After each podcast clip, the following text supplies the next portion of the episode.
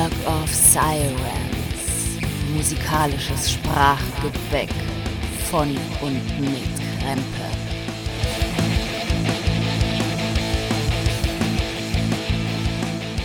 Hallo Freunde draußen an den Radiogeräten zu unserer ersten Crossroad Crew Show auf diesem Podcast. Und weil es ja ein Podcast ist, stelle ich euch jetzt erstmal diejenigen vor, die wir hier sitzen und mit euch über Klassiker sprechen wollen. Da ist zuerst mal, kennt ihr den Felix Katz, mit dem habe ich auf YouTube, also diejenigen, die YouTube damals noch verfolgt haben, mehrere Top Ten Sendungen gemacht. Der ist natürlich dabei. Und dann der Tobias Naumann, mit dem, den kennt ihr auch, der ist auch die, äh, bei der Crossroad Crew schon von Anfang an dabei. Mit dem habe ich vor kurzem über Black Metal gesprochen.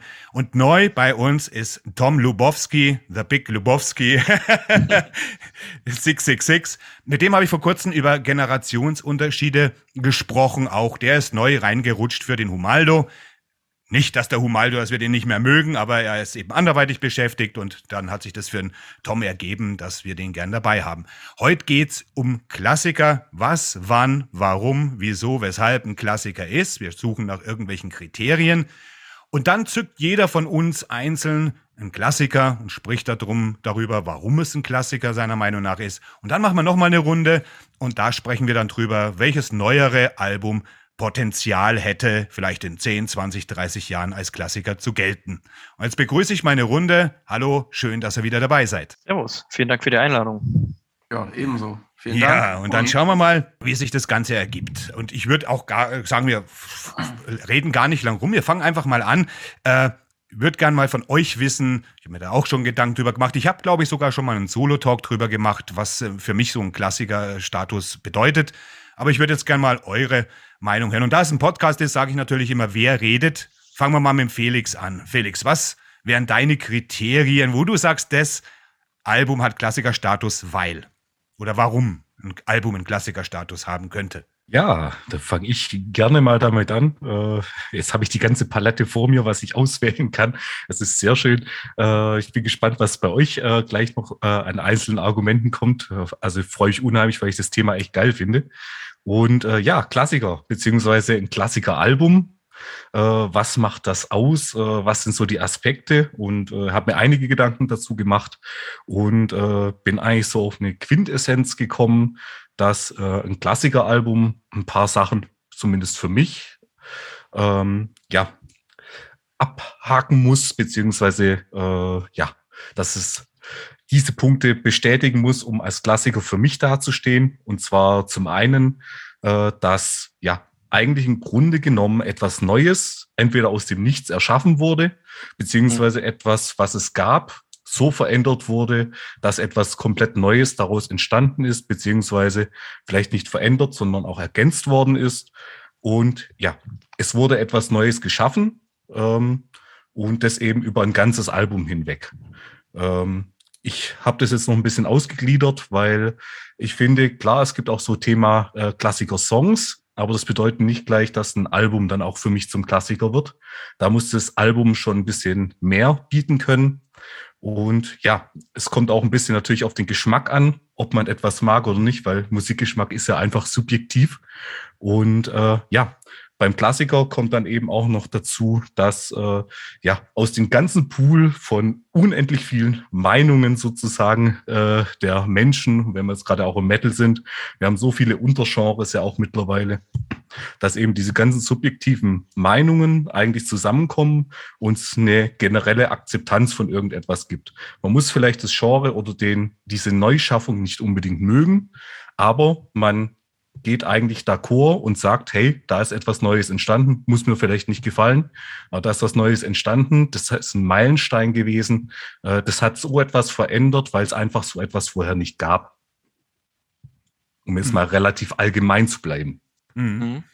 Würde ich grundlegend auf jeden Fall mitgehen, also gerade was du sagst, dass es irgendwo genreprägend sein muss, da gehe ich absolut mit.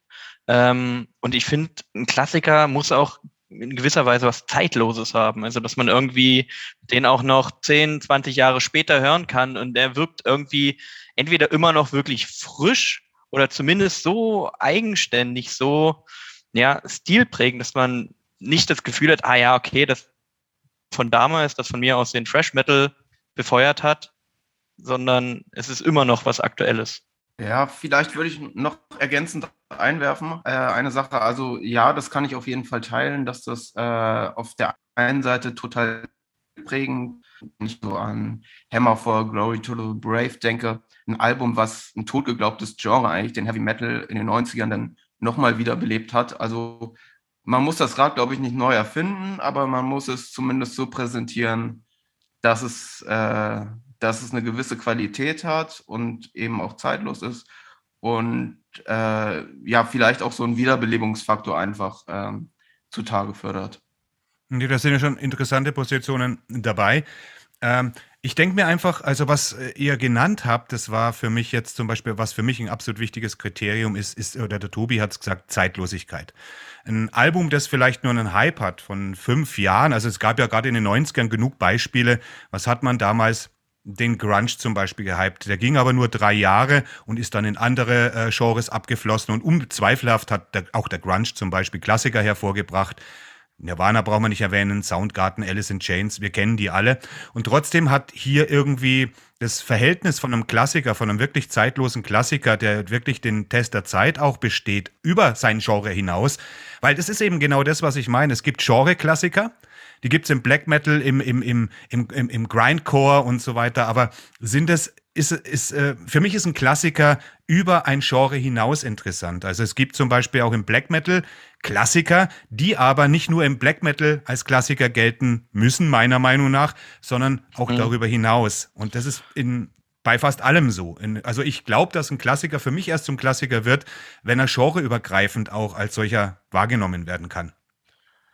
Das finde ich einen super interessanten Punkt, weil es im Grunde ja die Frage ist, ähm, geht man von einem subjektiven Klassiker aus oder von einem objektiven Klassiker und kann es sowas geben wie einen objektiven Klassiker? kannst, würde ich jetzt erstmal vorwegnehmen. Zum Beispiel, keine Ahnung, ähm, ein klassisches Maiden-Album, Killers zum Beispiel, ist eigentlich über die ganze Metal-Bandbreite hin ein Klassiker. Ähm, aber wann trifft man die Unterscheidung? Trifft man die dann, wenn sozusagen Klassiker im Mainstream angekommen ist, dass sozusagen Leute, die eigentlich kein Metal hören, davon dann was gehört haben und irgendwie eine Vorstellung davon haben? Oder ist er schon ein Klassiker, wenn er selbst in einem Subgenre sozusagen extrem gefeiert wird und extrem Aufmerksamkeit erreicht hat? Ja, ich glaube, das ist ein ziemlich spannend, eine spannende Frage. Also ich denke, ich würde jetzt mal den Mainstream ein bisschen rausnehmen, weil das würde ja heißen, mhm. wir gucken auf äh, Verkaufszahlen und da hätte man dann wahrscheinlich ein paar Schwierigkeiten, Klassiker wirklich zu definieren. Weil es gibt mit Sicherheit auch Klassiker, die sich eben nicht gut verkauft haben. Aber tatsächlich ist es trotzdem so, dass ich glaube, ähm, dass äh, über ein bestimmtes Genre hinaus, also nehmen wir mal, gerade bleiben wir mal bei Killers. Das ist natürlich mhm. okay, Heavy Metal, New Wave of British Heavy Metal, da ist es ein Klassiker. Aber dann kommen eben natürlich noch die anderen Punkte dazu, die auch schon genannt wurden, zum Beispiel, äh, dass etwas äh, ein Genre weiterbringt oder die Musikrichtung an sich einen entscheidenden Schritt weiterbringt. Das muss, auch wie der Felix gesagt hat, nicht unbedingt das Rad neu erfunden sein, das ist sowieso eine schwierige Geschichte, aber es muss in seiner Tonalität und in seiner Herangehensweise äh, traditionelles äh, beinhalten, musikalisch Gutes beinhalten, was sich bewährt hat und das Ganze vielleicht auf eine andere Stufe heben oder beziehungsweise einen neuen Slot aufmachen, wo dann ja. wiederum andere Bands andocken können, so ungefähr, würde ich das beantworten. Das finde ich eigentlich ganz spannend, weil gerade im Metal, so als ich mir da ein paar Gedanken drüber gemacht habe, ähm, bin ich dann relativ schnell auf so Alben aus der ersten Welle Black Metal dann gestoßen, die natürlich mhm. heute jetzt gemeinhin als Klassiker gelten, aber damals halt total verrissen worden sind. Ne? Also du musst halt äh, für den Klassikerstatus nicht, wenn das Album erscheint, direkt die Lobeshymnen einheimsen und äh, das Album dann äh, hoch gefeiert sein. Und das sieht man, glaube ich, gerade im Black Metal, also sowas wie Sodom, die frühen ja. äh, oder, oder Venom, die haben ja auch ordentlich ihr Fett wegbekommen, gerade was die Produktion und, und die Fähigkeiten an den Instrumenten angeht. Ja, ich glaube, dass damals einfach, dass es auch eine, und ich weiß es auch, vor kurzem habe ich das Gespräch erst mit jemandem gehabt, dass da ging es um diese Verrisse und wie oft sich äh, zum Beispiel so diese äh, professionellen Musikexperten geirrt haben, schon in den 70er Jahren. Man hat gesagt, Zur ersten Uriah Heep zum Beispiel hat man gesagt, wenn die Band Erfolg hat, dann muss ich mich umbringen. Oder Black mhm. Sabbath, wie die verrissen wurden. Und dann geht's natürlich in den 80ern weiter. Ich habe hier Beispiele vom ersten, von den ersten Rock Hearts zum Beispiel, wo Hellhammer niedergemacht wurde. Heute äh, knien sie nieder, um ihnen ja. die Füße zu küssen. Und Sodom, äh, die, die, die Outbreak of Evil, die erste, äh, die mit dem geilen Mönch da, mit dem Kunterbunten drauf. Ich glaube, war das in die the Sign of Evil. Äh, Sign of Evil, genau. Of Evil, äh, ja. Meine Güte, ich glaube, da waren Alben dabei, die hatten null Punkte. Ne?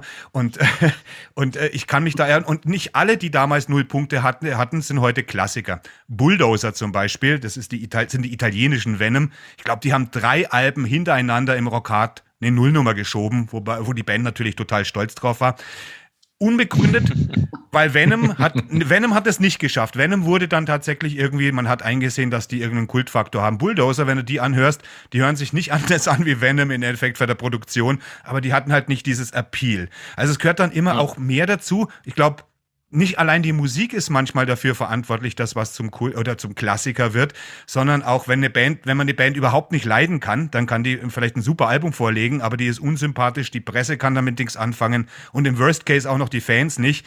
Äh, gibt ja so diese verlorenen Perlen, wo man nicht weiß, warum, warum hat, haben, haben die ihr, ihr Ding einfach nicht gemacht. Ne? Das sind teilweise, wir sagen dann heute Kultalben. Mhm. Ich denke mal, Kultalbum ist so ein Ersatzwort für hätte ein Klassiker werden müssen, kennt aber kein Schwein.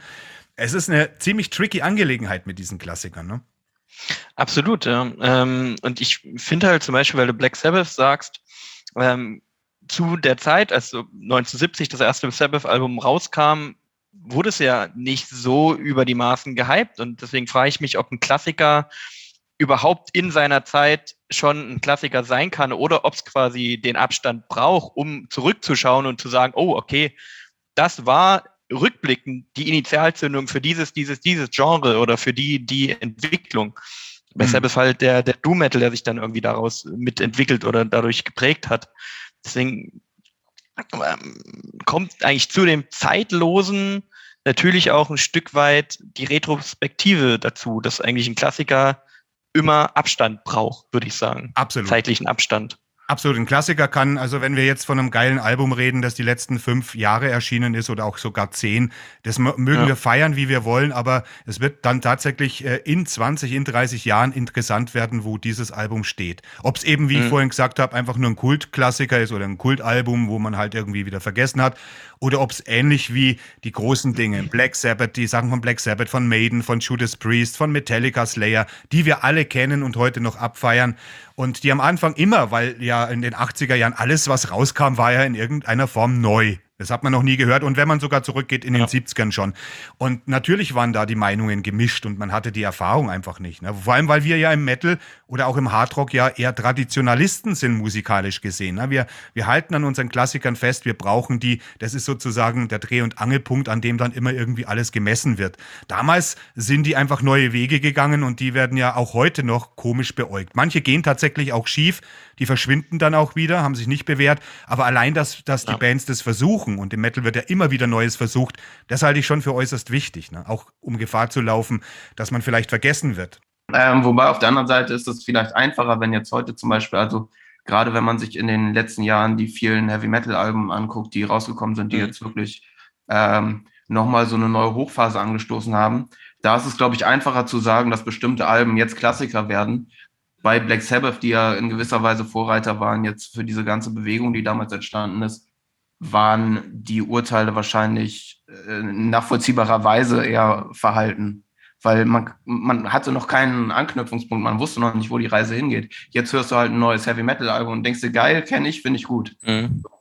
Vielleicht sind wir ja reifer geworden, was unsere Hörgewohnheiten betrifft. Wir haben 70 Jahre Rock'n'Roll-Geschichte hinter uns. Wir kennen jegliche Extremen, jede, jede Entgleisung. Nichts ist uns fremd und alle Abartigkeiten. Und ich glaube, wir haben wenn wir wollen, heute ein viel besseres Musikverständnis von bei den Leuten, die sich jetzt mit Musik grundsätzlich auseinandersetzen, meine ich jetzt, die jetzt wo die wo Scheuklappen haben, die bleiben in ihren, die gab es aber auch immer. Aber diejenigen, die Musik so als Ganzes, die äh, äh, verstehen wollen und begreifen wollen, die haben natürlich ein Wahnsinnskompendium. Die können wirklich bei Chuck Berry anfangen und können bei äh, weiß der Kuckuck was bei Parteien aufhören, sage ich jetzt mal, und haben wirklich die, und mit Folk, was da alles drin ist. Wir haben Pop, Metal, wie, wie Ghost zum Beispiel. Wir haben Folk Metal, ja. die ganzen Okkult-Bands. Wir haben das übelste Gedresche, wir haben Monotonie, wir haben langsame Sachen wie Funeral Doom, wir haben Ambient Doom, wir haben alle möglichen Spielarten, die man sich überhaupt, und wir haben sogar das Trance Metal, ne, mit diesem, mit diesem Techno-Zeug drin. Also wir haben wirklich ich wüsste jetzt nicht, was es nicht gibt, was im Metal irgendwie schon da gewesen ist oder ausprobiert wurde. Und trotzdem gibt's immer wieder Kombinationen, wo wir dann überrascht sind.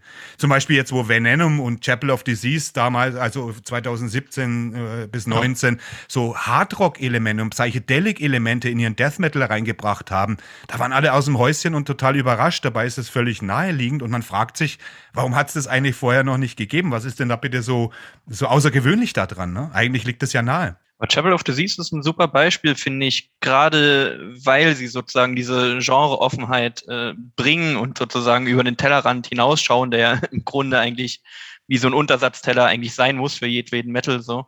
Ähm, ist halt die Frage, werden die Alben von denen irgendwann zum Klassiker? Aktuell würde ich sie noch nicht als das bezeichnen, aber sie haben auf jeden Fall ja diesen Impact gehabt und diese, diese Wirkkraft ins Genre hinein.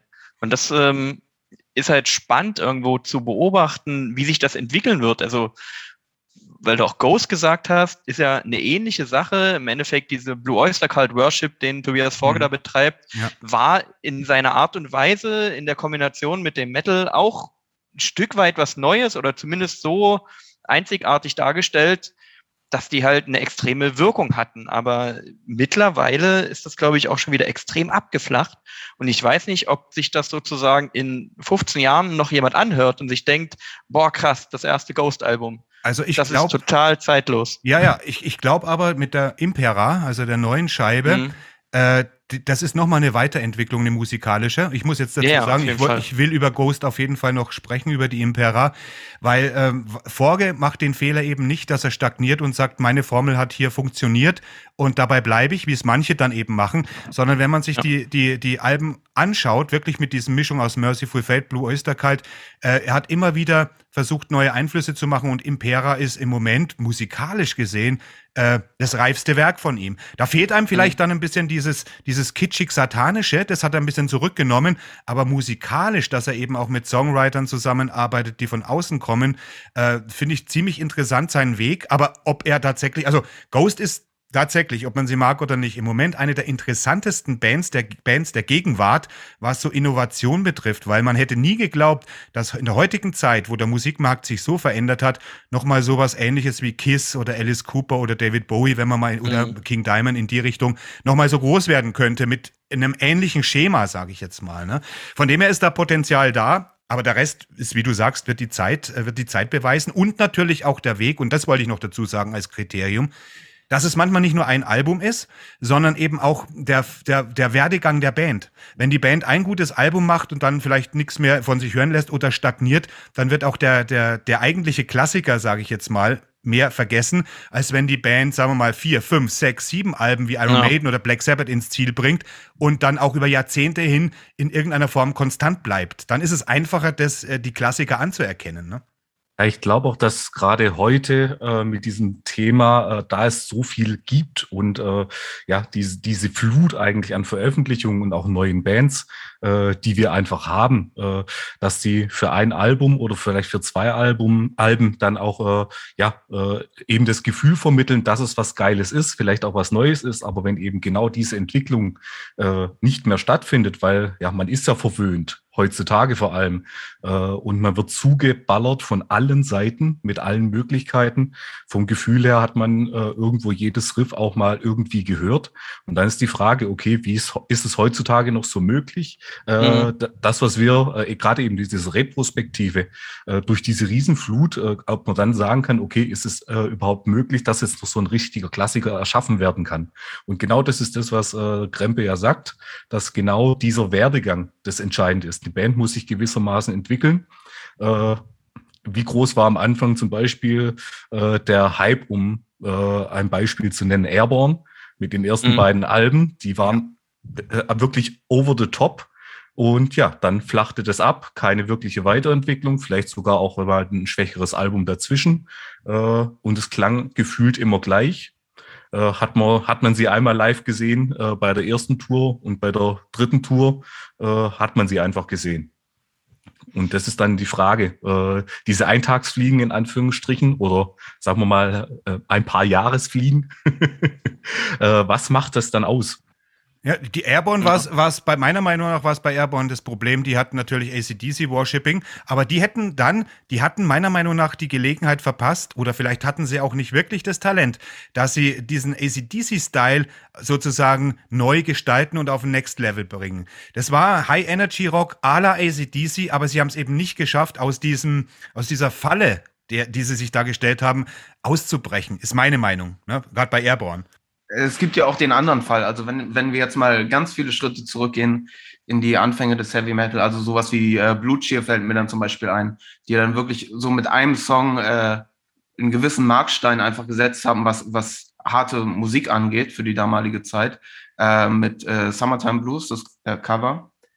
Ähm, es gibt ja auch den anderen Fall, wo du einfach so einen einzigen äh, Song hast, an den sich die Leute für immer erinnern und der dann trotzdem total stilbringend war und auch im Nachhinein immer noch als solcher anerkannt wird. Ja, das ist zum Beispiel Smoke on the Water von Deep Purple. Ne? Die kennen auch Leute, ja. wo nicht mal wissen, dass es Deep Purple ist. Ich rede da jetzt gerade drüber, weil ich habe heute nämlich die Sendung schon eingesprochen für die Klassikerbesprechung Highway, äh, Machine Head, wo jetzt 50 Jahre alt wird. Und da ist mir erstmal wieder aufgefallen, dass Smoke on the Water wirklich Leute kennen, die gar nicht wissen, dass es von Deep Purple stammt. Und äh, ich wette mit, ich, ich würde fast wetten, dass es manche Leute gibt, also wir müssen schon sehr außerhalb der Musik sein, aber die gibt's, äh, die, die, die ansonsten nichts von Deep Purple kennen. Also gar nichts, die halt hauptsächlich ja. dieses Lied kennen. Und äh, oder vielleicht ein Highway Star noch, sage ich jetzt mal, ne?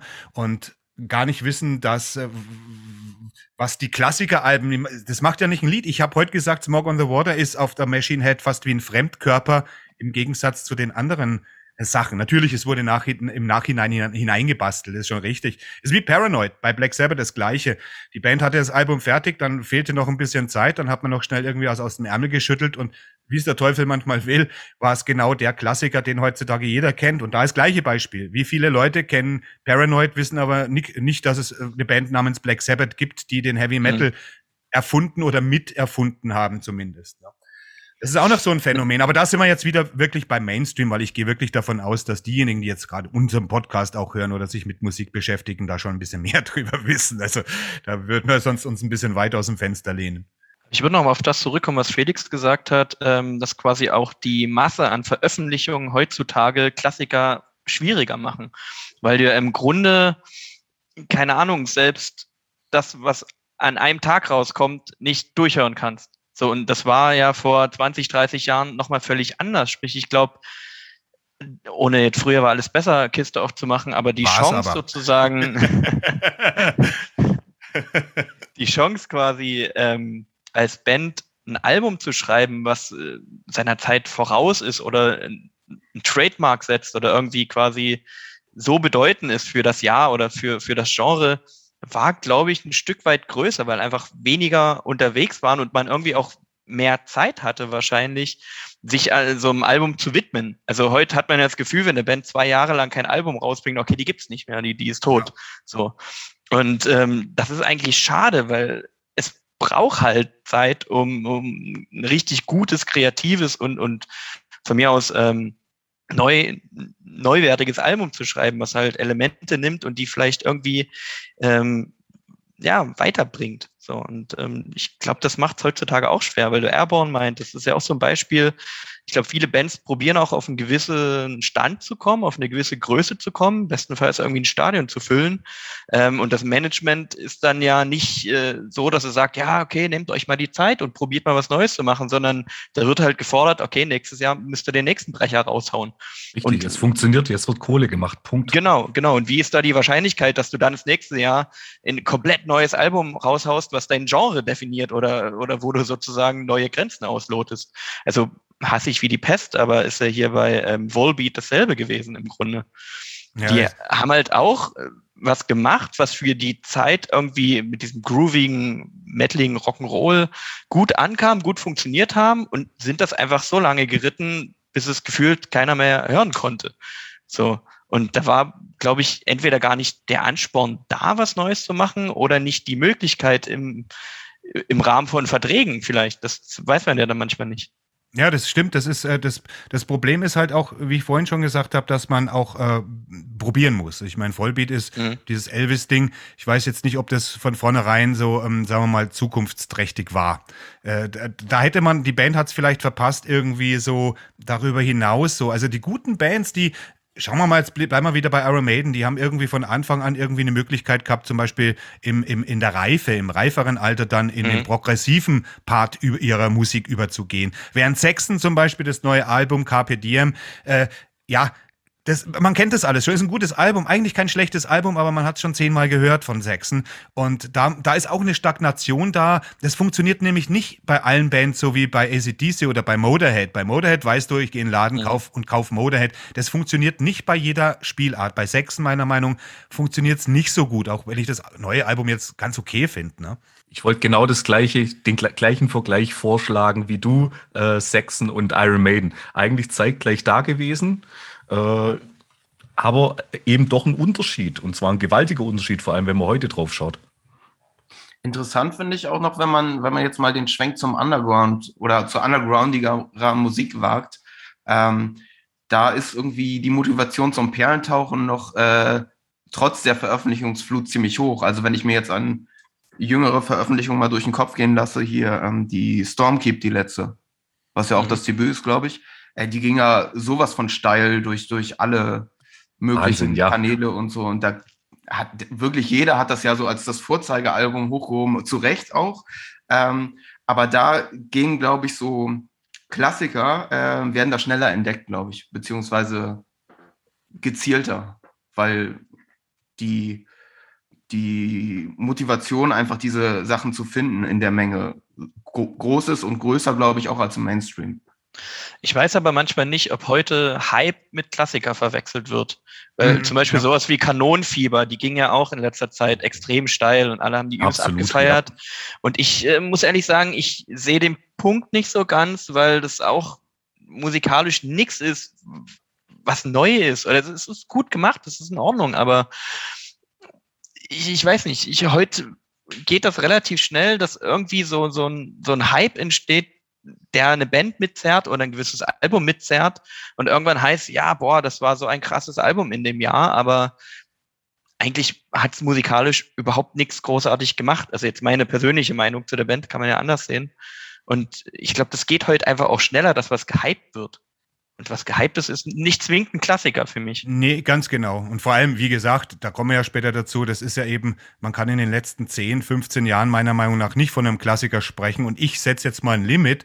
Also ich, ich finde, ein Klassiker hat sich dann bewährt, wenn er nicht nur eine Generation, nachfolgende Generation beeinflusst hat, sondern mindestens zwei. Das heißt, wir sprechen von Klassikern der 70er und der 80er Jahre und teilweise auch von den 90ern. Alles, was in den 2000ern kam, sind zwar jetzt schon 22 Jahre, dauert meiner Meinung aber noch bis in die 30er Jahre, bis wir dann sehen, was von den 2000ern heraus wirklich noch als Klassiker wahrgenommen wird. So ist zumindest meine Auffassung des Ganzen. Ja, ist kein schlechter Punkt. Also gerade dieses ähm, generationsprägende, dass man sozusagen ja auch so Alben dann weiterträgt an die nächste Generation und sagt, hier, das musst du dir unbedingt mal einhören, um, um dieses Genre vielleicht zu verstehen. Klar, das ist auf jeden Fall, denke ich, ein valider Punkt. Kann aber auch umgekehrt sein. Wer spricht heute noch von den Klassikern der 50er Jahre? Ne? Wer spricht mhm. noch von Little Richard, äh, Jerry Lee Lewis und so weiter? Also, und in den 60ern fangen wir dann so bei 65, 66 an, Interesse zu bekunden. Ja. Wir kennen Chuck Berry alle und die ganzen Entwicklungen des Rock'n'Roll. Aber so richtig würdest du sagen, ah, Chuck Berry hier Album sowieso, kann ich jetzt nicht mal sagen, oder Buddy Holly, äh, das ist ein Klassiker. Hört doch heute kein Mensch mehr und wenn dann nur aus nostalgischen Gründen. Aber ich glaube, dass in den 60er Jahren und Anfang der 70er Jahre das durchaus noch so war. Also es gibt dann vielleicht auch eine Zeit, die drüber ist. Ne? Mhm. Aber ich glaube, das kommt auf die Szene drauf an. Also wenn du jetzt super harter Rock'n'Roller bist und, und, ein Stück weit gucken willst, vielleicht, wo die Stones ihre Ideen her haben oder wo, wo das alles gewachsen ist. Mhm. Ich glaube, dort passiert das schon noch. Und ich meine, keine Ahnung, sowas wie Howlin' Wolf höre ich auch heute noch. Also Blues und, ist zeitlos, da sind wir uns ja wohl einig. genau, aber das aber ist ich, eben ein andere Genre. Jazz und Blues. Genau, genau. Ist, ja, wie du sagst. Ganz das meine ich damit. Also, was ich ein, eingangs meinte, Klassiker ähm, muss man halt hart unterscheiden, ob man jetzt von seinem Genre, von seiner Subkultur spricht oder ob man jetzt von einem äh, globalen Musikverständnis spricht. Dann ist es ja. nochmal eine völlig andere Sache. Also ich glaube, die, die Elemente, die wir rausgearbeitet haben, treffen da noch zu, aber es sind dann einfach völlig andere Musiker und andere Alben, so, über die wir reden. Finde ich jetzt gut. Ich würde jetzt mal sagen, wir gehen jetzt zum zweiten Teil über. Also wenn ihr jetzt nicht noch was hinzuzufügen habt, ich glaube, das war ausgiebig und war wirklich gut. So, dann zweite Runde. Und da geht es jetzt darum, dass jeder von uns ein, ja, symbolträchtigen Klassiker sozusagen aus dem Hut zaubert und sagt, warum das ein Klassiker ist. Fangen wir an bei Felix. Ja, sehr, sehr gerne. Dann fange ich an.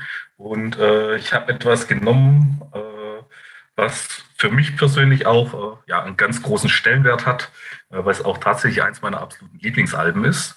Und äh, es geht um ja, die eigentlich Mitbegründung äh, des Viking und Pagan Metal, nämlich es geht um Battery mit dem Klassiker. Album Hammerheart. Für mich ein absoluter Klassiker. Und ich glaube äh, auch äh, nicht nur für mich ein Klassiker, sondern etwas, wo. Äh, Felix, sehr, kurz, sehr dein Ton, dein Ton kannst du ein bisschen näher ja, ans Mikro so gehen. Der, du hörst dich ja. so dumpf an. Ja. Oh, natürlich. Ja. So besser. Ich glaube schon. Entschuldigung. okay. nee, gar kein Problem. Ja. Der, der Ton soll ja auch passen. Äh, nee, äh, auch wenn es Elemente gibt, die es davor natürlich irgendwo gab oder äh, auch in vereinzelten Liedern vielleicht auch äh, ja, beigetragen haben, aber dass ein ganzes Album genau so äh, eher in so eine Konzeptrichtung geht, äh, wie jetzt eben gerade Wikinger sagen, nordische Mythologie und solche Sachen und das dann auch gigantisch vertont ist in meinen Ohren, genial. Ein für mich absoluter Klassiker. Perfekt. Will jemand noch was anfügen? Ansonsten machen wir mit dem Tobi weiter. Mich nur anschließen. Absoluter Klassiker. Da gibt es wenig zu meckern. Ähm, ja, ich, nee, nee, schwierig. Obwohl ich die ähm, Black Metal Phase lieber mag. So, habt das jetzt. ähm, ich ich habe lange überlegt, ob ich ähm, The Section des Somberlane nehme. Ich habe überlegt, ob ich die Kill 'Em All für Metallica nehme, aber ich habe mich für was Abseitiges entschieden und ich nehme äh, Susie and the Banshees und Juju. Das ist das vierte Album der du bist Band. Ein harter Hund. Und die haben im, im Grunde damit ähm, den Gothic Rock geprägt und sehr stark auch sozusagen dieses okkult-psychedelische in diese ganze Gothic Rock, Gothic Metal Szene mit reingebracht. Und es ist ein absoluter Meilenstein in dem Genre. Ich liebe es. Ich liebe es, wo es hingeführt hat. Ähm, es hat im Endeffekt den Post-Punk mitgeprägt, den ich auch in seiner Kombination mit Metal sehr liebe. Und daher nehme ich Susie and the Banshees Juju und ich denke, es ist auch ein vielleicht gar nicht so bekanntes Album, aber für mich trotzdem ein absoluter Klassiker. Das stimmt, da sind wir jetzt zum Beispiel bei so einem, das ist, was wir vorhin gesagt haben, interessant. Das ist nicht so bekannt, aber es ist unbestreitbar ein Klassiker. Das ist ja das, da ja. ist ja auch nochmal, wo man drüber reden könnte, ne? wo wir gesagt haben, diese unbekannten Dinger, aber das kann keiner, der sich mit Musik beschäftigt, bestreiten, dass es wirklich ein Klassiker ist.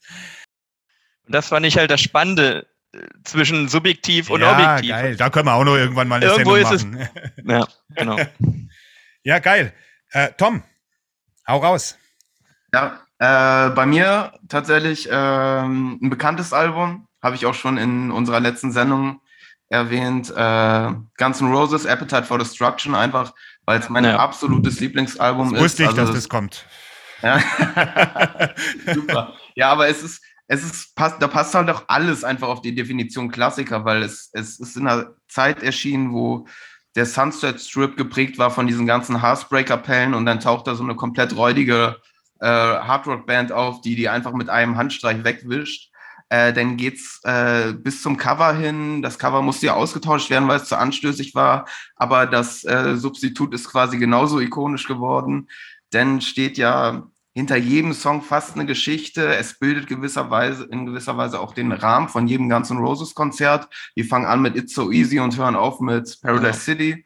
Ähm, denn ist es ja am Anfang überhaupt nicht erfolgreich gewesen und jetzt äh, natürlich rückblickend über alle Maßen. Also für mich die Songs, die Geschichte, das Auftreten dieses Albums, da passt wirklich alles. Und deswegen muss ich dieses Album nennen. Es gibt keinen kein Plan B für mich in dem Punkt. Ja. ah, da kann man aber auch absolut Eines der besten Debüts aller Zeiten, äh, gar keine war, Frage. Ich habe mir drei, ja. Gigantisches Album, gigantisches Album. War auch bei mir auf mal, ich habe für fünf äh, Bands aufgeschrieben mit Alben und äh, direkt nach äh, The Hammerheart war bei mir auch Guns N' Roses mit der Appetite for Destruction. Ist Super, ein, ein geiles Album einfach. Punkt. Okay, ich, mir ging es auch so. Also es gibt ja zahlreiche Klassiker, was nimmt man da? Aber mir war es fast eine Herzensangelegenheit, äh, eine kontroverse Band rauszuhauen. Also für die damalige Zeit, also heute ist es eine kontroverse Band, damals nicht. Und zwar Agent Steel mit Skeptic Apocalypse. Uh. 1985 erschienen und zu einer merkwürdigen Zeit, als eigentlich der Thrash Metal sozusagen schon die Oberherrschaft im Metal-Genre äh, angegangen ist, hat äh, Agent Steel was völlig anderes gemacht. Die haben den, die haben den, die, sagen wir mal 75 Prozent dieser Thrash-DNA, die damals äh, kursierte, die haben sie übernommen. Aber 25 Prozent mindestens war eben in der Präzision von diesem New Wave of British Heavy Metal gelegen, den sie natürlich angezerrt haben und ein, eine, eine Speed-Rakete rausgehauen haben, die sogar schneller ist als damals, als damals einige Thrash-Bands war. Und äh, klar, im Endeffekt die haben dann später auch noch Alben gemacht, aber im Endeffekt, viele sagen, die Unstoppable Force von 1987 ist musikalisch das bessere Werk. Da würde ich fast auch schon zustimmen, das ist zumindest abwechslungsreicher. Aber was auf der Skeptic Apocalypse war, das war eben dieser unglaublich hohe Gesang, der teilweise sogar in King Diamond Regions hochgeht oder vielleicht mit dem, was äh, im US Power Metal äh, Crimson Glory so gemacht haben, mit Midnight, so diesen, diesen wirklich high-pitched Gesang. Äh, dann ging es um UFOs oder um alles, was dann später Akte X irgendwie so zum Thema gemacht hat und über John Cry, Cryes oder wie man ihn ausspricht, Cryes mit diesen zwei I, weiß ich jetzt nicht, dass er irgendwann mal einen Kopfschuss gekriegt hat mit diesen Verschwörungstheorien. Das ist unbenommen, deswegen sage ich ja ein bisschen kontrovers. Heute schaut man vielleicht auf Agent Steel ein bisschen anders. Aber interessanterweise war 1985 das Jahr, wie ich schon sagte, wo Thrash Metal übernommen hat, aber äh, im Juni dann die Skeptic Apocalypse kam und ein halbes Jahr später Halloween mit äh, The Walls of Jericho ein ähnliches Beispiel gemacht haben. Und das war eben so die Schnittstelle. Äh, Gerade äh, Agent Steel und Halloween, also die Walls of Jericho, waren dafür verantwortlich, dass äh, der US Power Metal und der, der, der europäische Power Metal sozusagen, den Halloween dann entwickelt hat und Agent Steel auf der anderen Seite den US-Power Metal bereichert hat und einen Klassiker geschaffen hat des Genres. Ähm, da war so irgendwie diese, na gut, damals waren die Genres noch ein bisschen näher zusammen. Gell? Du kannst auch bei der, bei der Skeptic Apocalypse noch sagen, dass da verschiedene Thrash-Anleihen drin waren. Aber ich finde auch in seiner Eindimensionalität, ne, wenn du wirklich nur Geschwindigkeit fährst wie Agent Steel, bist du natürlich musikalisch ein bisschen limitierter als dann später bei der, bei der zweiten Scheibe, bei der Unstoppable Force. Aber mein Herz hängt an dieser Scheibe, weil die kam damals über mich gerollt, wirklich. Äh, es ist auch noch heute, die, die verliert für mich selber nicht an Reiz. Vielleicht ist es ein persönliches Ding, aber unbestreitbar ist es im sowieso merkwürdigen Genre Speed Metal. Für mich gibt's den Speed Metal als eigenes Genre ja eigentlich gar nicht. Also so na, in der modernen Zeit heute vielleicht ein bisschen mit Evil Invaders versucht der Speed Metal ein bisschen Fuß zu fassen. Und trotzdem, Skeptic Apocalypse in diesem kleinen Genre, in diesem kleinen mhm. Subgenre, ist Skeptic Apocalypse für mich ein absolut unbestreitbarer Klassiker. Und wieder was, was man nachholen muss. Sehr schön. ja, unbedingt. Und ja, es ist ein verdammt geiles Album ich glaube auch äh, Agent Steel, äh, gerade die beiden Alben, die du jetzt genannt hast, von 85 und 87, das war auch mit der Zenit, den sie hatten, wo sie, das war echt gigantisch, was sie da rausgeballert haben. Die EP, EP Mad Locust Rising, die darf man auch nicht vergessen. Die ist so dazwischen erschienen, die ist auch noch nennenswert. Alles, was sie danach gemacht haben, bis heute, interessiert mich eigentlich weniger, auch mit diesen ganzen Querelen und was dann auf dem Keep It True war und der ganze Blödsinn da. Äh, da bin ich raus, aber das ändert an diesem, vor allem, du darfst ja nicht vergessen, die haben insgesamt elf Gitarristen verbraten, sieben Schlagzeuger, ebenso viele Bassisten. Das ist ja mehr ein Projekt als es eine Band ist. Das ist ja heutzutage oft so. Gib einer Band 10, 20 Jahre Zeit, dann ist es keine Band mehr, sondern ein Projekt, die sich die Klinke in die Hand geben. Und da bin ich dann im Endeffekt raus, weißt du so. Und Agent Steel, aber diese Scheiben, oder gerade die erste Scheibe, die war damals 85, die kam und die war neu. Sowas, das, man kann sagen, die Metallica, die Kill 'em All, hat gleichzeitig einen Speed Metal gehört zum ja. Speed Metal und zum Thrash Metal. Aber bei Agent Steel, bei der ersten, ist, ist, du kannst gar nicht sagen, dass das was anderes als purer Speed ist, weißt du? Und das ist so dieses Faszinierende damals gewesen und ist es für mich auch heute noch. Gut, gehen wir weiter. Jetzt kommen Jetzt kommt das Schwierigere. Äh, ne? Man kann leicht auf einen Klassiker zugreifen und sagen, warum. Aber jetzt ein heutiges Album zu benennen, wo das Zeug hat, an den 20, 30 Jahren als solcher zu gelten, das ist nicht ganz einfach. Fangen wir wieder beim Felix an. Ja, ich fange mit einer Band an, die es aber auch schon eine ganze Weile gibt. Ich habe noch eine äh, kleine äh, oder eine Band noch zusätzlich, wo ich gespannt bin, wie es die nächsten Jahre wird. Äh, ich fange aber mal an mit äh, Nightwish. Und zwar äh, Nightwish mit dem Album Wishmaster würde ich da nennen, äh, was noch vor Once rauskam, womit sie eigentlich dann auch richtig gechartet sind. Und äh, ja, Nightwish ist aus meiner Sicht zumindest eine Band, die äh, etwas relativ Neues oder was Neues erschaffen haben. Und äh, ja, die allerdings ein bisschen gelitten hat durch äh, Sängerinnenwechsel unter anderem.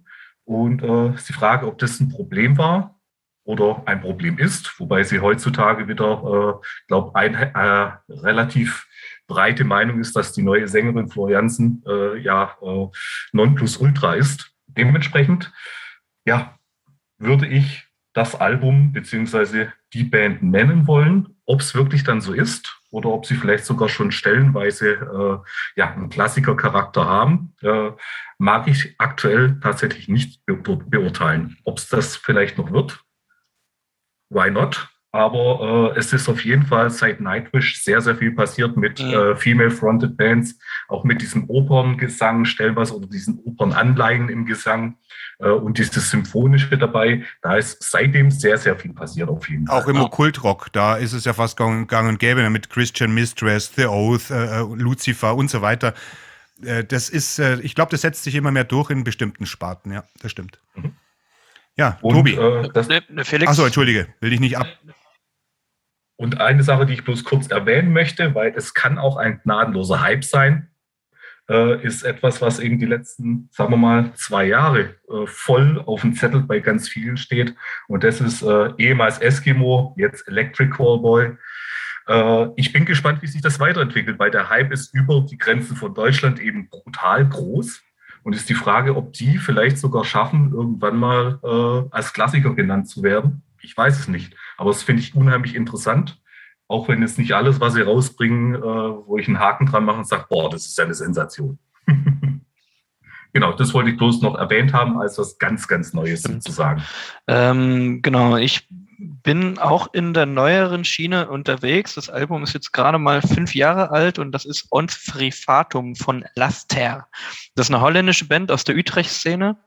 Und ähm, ich hatte es in der letzten Show mit dem Black Metal schon gemeint, ich finde das unheimlich spannend, weil die es aktuell schaffen, ein Stück weit ihre eigene kleine Black Metal Blase zu schaffen, ähm, die irgendwo so in der Tradition von Wetbuens Ende und Dötheims Guard sind, aber trotzdem Eigenklingen. Also die haben Jazz-Elemente drin, die haben Saxophon mit drin, die haben teilweise gesprochene Poesie-Passagen mit drin und so einen ganz psychedelischen, verkopften Ansatz, der es trotzdem, trotz dieser ganzen Elemente schafft, irgendwie eingängig zu sein und, und nicht überladen zu wirken.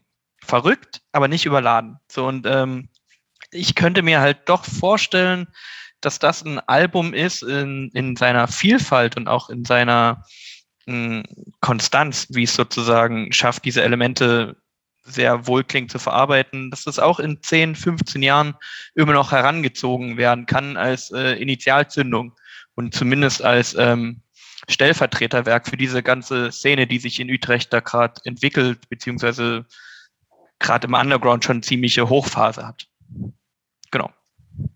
Ja, Tom? ich habe mich ein bisschen schwer getan mit der Auswahl, muss ich sagen. Also es gibt natürlich so ein paar Kandidaten, die ich jetzt hätte nennen können. Atlantean Codex, äh, Baroness oder äh, äh, Mugua. Ähm, habe mich dann aber doch eher für die steilere These entschieden und habe mal überlegt, ich nehme jetzt eins aus dem letzten Jahr.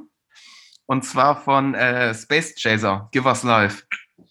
Ähm, Geiles Album. Das, also Fresh Metal aus Berlin, ähm, also quasi aus meiner Umgebung. Äh, Finde ich einfach super genial. Ist das dritte Album von denen gewesen. Super geiles Cover.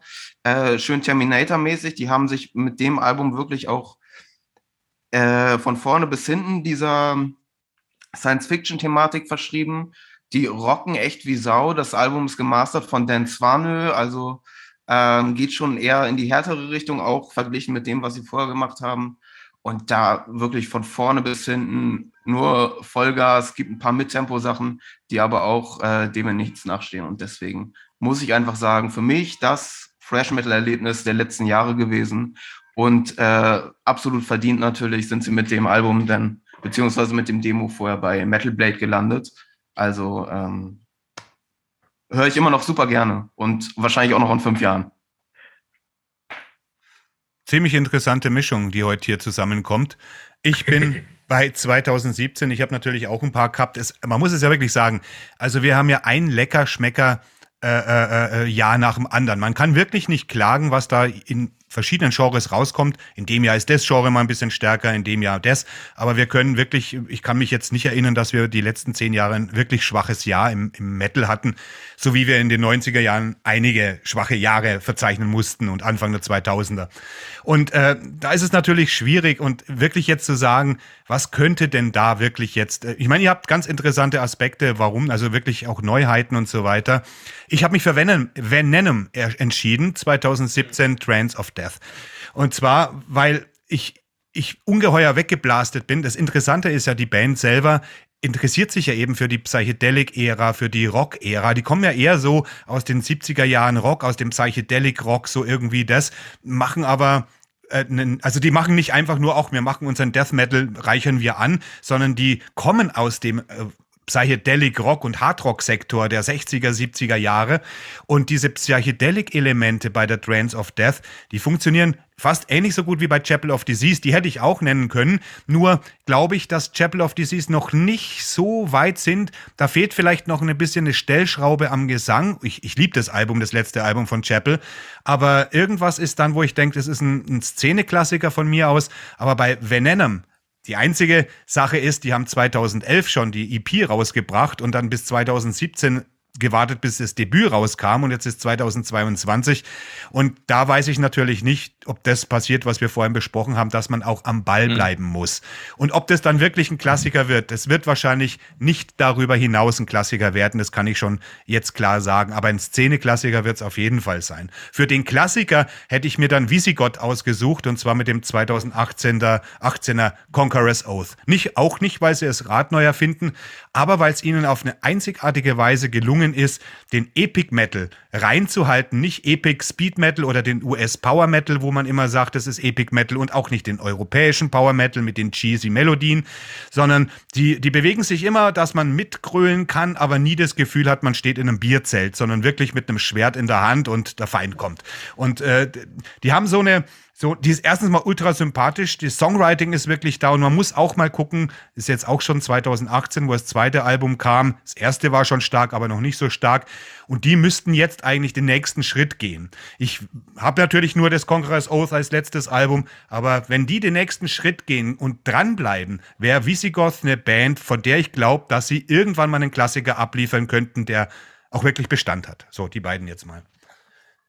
Die standen bei mir tatsächlich auch sehr weit oben. Jetzt ist sprachlos, ha? ja, super. Ja gut, dann, äh, ja, dann sind wir durch. Habt ihr noch äh, letzte Worte? Komm, wir können nicht einfach so abbrechen.